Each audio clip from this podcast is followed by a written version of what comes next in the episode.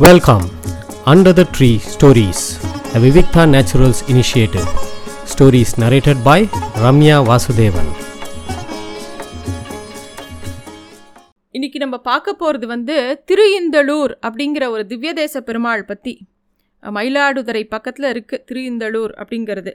ஸ்ரீதுரை அப்படிங்கிறவர் வந்து ரொம்ப அழகான ஒரு ஆர்டிக்கிள் எழுதியிருக்கார். அந்த ஊர் பெருமாளை பற்றியும் அது ஒரு கம்பேரிட்டிவ் ஸ்டடி எழுதியிருக்கார். அதை தான் இன்றைக்கி நான் வந்து உங்கள் கூட ஷேர் பண்ணலான்னு இருக்கேன்.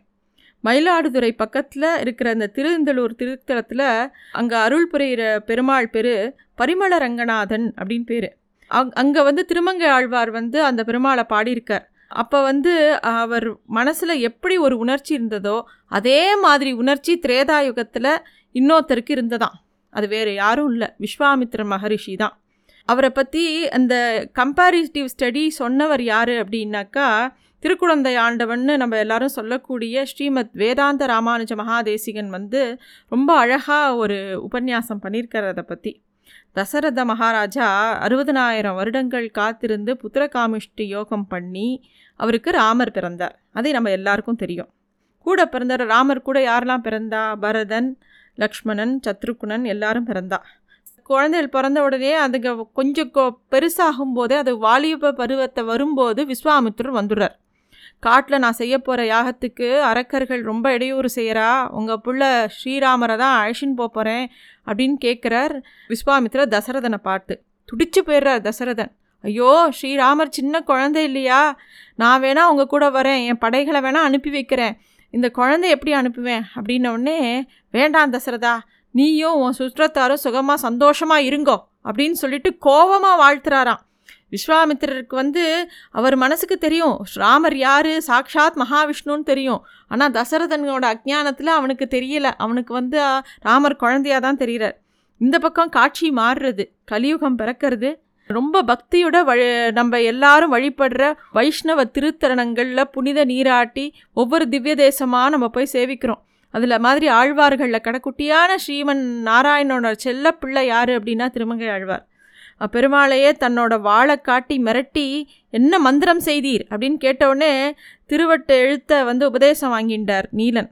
அவர் தான் திருமங்கை ஆழ்வாரா எல்லா திவ்ய தேசத்துக்கும் பல இடத்துக்கு போய் பெருமாளை மங்களாசாசனம் பண்ணுறார் தஞ்சை தரணி எனப்படும் சோழ தேசத்தில் ஒரு பகுதியான திருவிந்தளூர் அதாவது மயிலாடுதுறைன்னு இப்போ சொல்லக்கூடிய ஊரில் பெருமாளை சேவிக்கிறதுக்கு பரிமள ரங்க பெருமாளை சேவிக்கிறதுக்கு பகல் நேரத்தில் வேக வேகமாக போகிறார் ஆனால் அங்கே போன உடனே பார்த்தா கதவு எல்லாம் பூட்டி இருக்கு. பெருமாளோட உச்சி காலம் முடிஞ்சு உச்சி வெயில் ஆயிடுறது அவர் போகிற நேரத்தில். அதனால கோயில் நட சாத்திடுறா. அங்கே போனால் கோவில் சாத்தி இருக்குன்னு தெரிஞ்ச உடனே இவருக்கு மனசு தாங்கலை. திருமங்கையாழ்வாருக்கு கோபமும் வருது துக்கமும் வருது. ரெண்டும் இருக்குது திருவெந்தலூர் பரிமளரங்கனை சேவிச்சுட்டு இன்னும் நிறையா திருத்தலங்களுக்கு போகணும் நிறையா இடத்துல போய் பெருமாளை சேவிச்சுட்டே இருக்கணுமே.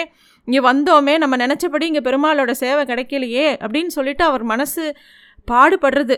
அர்ச்சகருக்கு பதிலாக திருமங்கை ஆழ்வாரே பெருமாளை பாசுரங்களால் அர்ச்சிக்க ஆரம்பிக்கிறார். அதுவும் அந்த கோவிலுக்கு வெளியிலேருந்து அந்த ஊர் பெருமாளை எப்படிலாம் சொல்கிறார் அப்படின்னா ஓ இந்தலூர் பெருமாளே என்னை போன்றவர்கள்லாம் உம்முடைய அடியார்கள் அப்படிங்கிறது உங்களுக்கு ஜெகத் பிரசிதம். அதுவும் ஸ்ரீமன் நாராயண சேவிக்கிற அடியார்கள் வேறு எந்த தெய்வத்தையுமே சேவிக்க மாட்டா. அவளுக்கு பெருமாளே கதி. மறந்தும் புறந்தொழா மாந்தர்னே சொல்லுவா ஸ்ரீ வைஷ்ணவால. இன்றைக்கும் ஏழேழு பிறவிக்கும் முற்றோமே உமைக்கே யாமாட் செய்வோம்னா நம்ம சொல்கிறோம் அந்த மாதிரி இருக்கிற நான் வந்து துடி துடிச்சு உன்னை பார்க்கணுன்னு ஓடி வந்தால் கதவையா சாத்தின்றிருக்கீர்.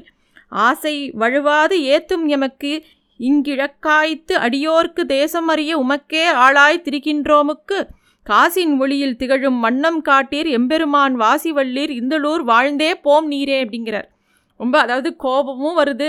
இந்த சின்ன குழந்தையெல்லாம் வந்து அப்பா அம்மாவை ரொம்ப பிடிக்கும். இருந்தாலும் இந்த கோபமாக மூஞ்சியை வச்சுட்டு அழுதுண்டு சொல்லும் இல்லையா? அது மாதிரி திருமங்கை ஆழ்வார் வந்து நல்லா நீங்கள் சௌக்கியமாக இரும். உன்னோட வடிவழகை பார்க்கறதுக்கு எனக்கு கொடுத்து வைக்கல. எல்லாம் உன் அழகை நீயே பார்த்துக்கும். நாங்கள் பார்க்க வேண்டாமா? அப்படின்னு சொல்லி தான் தாமதமாக வந்தால் தான் வெளியில் நிற்கணும் அப்படிங்கிறது விஷயம் அதுதான் நியாயமாக இருந்தால் கூட பெருமாள் மேலே கோச்சிக்கிறார். அவர் செல்ல பிள்ளை இல்லையா? எனக்கு ஏன் சேவை சாதிக்கலை? அப்படிங்கிற கோவத்தில் பத்து பாசுரங்களை பாடி தள்ளுறார். பதறி போகிறாராம் பெரும் பரிமளரங்கன். அர்ச்சகருக்கு அசிரீரியாக கட்டளையிட்டு ஆழ்வாருக்கு கதவை திறக்க சொல்லி சொல்கிறாராம் அப்புறமா கதவை திறந்து அவருக்கு அருள் பாலிக்கிறார் அப்படிங்கிற சரித்திரம். இப்போது தசரதன் தன் பிள்ளையை தரமாட்டேன் அப்படின்னு சொன்னதற்கும் திருக்கோவில் நட சாத்தினதுக்கும் பெருமாள் சேவை கிடைக்காததுக்கும் என்ன கம்பேரிசன் அப்படின்னு பார்த்தோன்னா ஆச்சாரியான திருக்குடந்தை ஆண்டவன் என்ன சொல்கிறான்னா தசரதன் மற்றும் பரிமளரங்க பெருமாள் ரெண்டு பேரோட மனசுலேயும் மமக்காரம் இருந்ததாம். என்னுடையது என்ற எண்ணம் மமக்காரம் அப்படின்னா. அதை காரணமாக தான் ரிஷியும் ஆழ்வாரும் கோவப்படுறாளாம். அங்கே வந்து விஸ்வாமித்திரர் கோவப்படுறார் இங்கே திருமங்கை ஆழ்வார் கோவப்படுறார். முதல்ல தசரதனோட விஷயத்துக்கு வரலாம். பரம்பொருளாகிய ஸ்ரீமன் நாராயணன் விஸ்வாமித்திரர் போன்ற ஞானிகள் மற்றும் யோகிகளுக்கு மனதில் எப்போதும் நிலைச்சிருக்கிறவன். அப்படிப்பட்டவர்களுக்கே சொந்தமாக இருக்கக்கூடிய ஸ்ரீமன் நாராயணனை ஒரு அரக்கனை அழிக்கிறதுக்கு தான் அவர் அவதாரமே எடுத்திருக்கார். அந்த விஷயம் எல்லாருக்கும் தெரியும். விஸ்வாமித்திரருக்கு நன்னாவே தெரியும். அவர் போய் தசரதனை கேட்கும்போது என்னோடது என்னோட குழந்த நான் கொடுக்க மாட்டேன் அப்படின்னு சொல்கிறார் அவர் மனசில் ஒரு மமக்காரம் இருக்குது அதே மாதிரி பரிமளரங்கனும் திருமங்கழ்வருக்கு கதவை சாத்திண்டு அன்னைக்கு உச்சிக்காலம் முடிஞ்ச உடனே கதவை சாத்தின்றதுனால என்னோட தோல் அழகை நானே பார்த்துக்கிறேன் நானே வச்சுக்கிறேன்னு சொல்கிற மாதிரி பெரும்பாலும் மமக்காரத்தோடு இருந்தார் அப்படிங்கிறது தான் விஷயமாக ரெண்டு பேரும் கம்பேர் பண்ணி சொல்கிறா பெருமாளுக்கு மமக்காரம் இருக்குமா என்ன? இது ஒரு நம்ம ஒரு ருச்சிக்காக சொல்கிற ஒரு விஷயமா அவர் சொல்லியிருக்கார். ஸ்ரீ வைஷ்ணவர்கள் பெருமாளோட வடிவழகையே பார்த்து பார்த்து சேவித்து வரவா. அதனால தான் திருமங்கை ஆழ்வாரும் நம்மாழ்வாரும் நாயகி பாவத்தில் பாடியிருக்கா நிறையா பாசுரங்கள். நமக்கு அது தெரியும். பராங்குச நாயகியாகவும் பரக்கார நாயகியாகவும் அவள் பாடியிருக்கிற விஷயங்கள் நம்ம எல்லாருக்கும் தெரிஞ்ச விஷயந்தான் இந்த மாதிரி பெருமாளை வாழ்த்தி பாடுறது அப்படிங்கிறது ஒரு பக்கம் இருந்தாலும் வாழ்ந்தே போம் நீர் இந்தலூரீரே அப்படின்னு பாடுறார் இல்லையா? அது வந்து ஒரு கோபத்தோட கலந்த ஒரு பாட்டு தான் அது. பொதுவாக மனிதர்களுக்கு மமக்காரம் அதாவது என்னுடையது அப்படிங்கிற எண்ணமே இருக்கக்கூடாது. அதுவும் முக்கியமாக மோட்சத்துக்கு ஆசைப்படுறவா யாருக்குமே மமக்காரம் இருக்கக்கூடாது அப்படிங்கிறது தான் முக்கியமான ஒரு விஷயம். கலியுகத்துலேயோ கதையே வேற. பரம்பொருளாய பெருமாளுக்கே மம மமக்காரம் இருக்குது அப்படின்னு சொல்கிறாராம் திருமங்கை ஆழ்வார் இந்த மாதிரி ரொம்ப அழகாக ஒவ்வொரு இடத்துலையும் திருமங்கை ஆழ்வார் பெருமாளை அனுபவிக்கிறார் ஒவ்வொரு விதமாக பாசுரங்கள் பாடுறார். இந்த ஆர்டிக்கிள் நான் வந்து ஸ்ரீதுரை அவரோட இதிலிருந்து எடுத்து அந்த திவ்ய தேசத்தை பற்றியும் கலந்து சொல்லியிருக்கேன். Thank you Thanks for listening to Stories Under the Tree, a Vivikta Naturals initiative.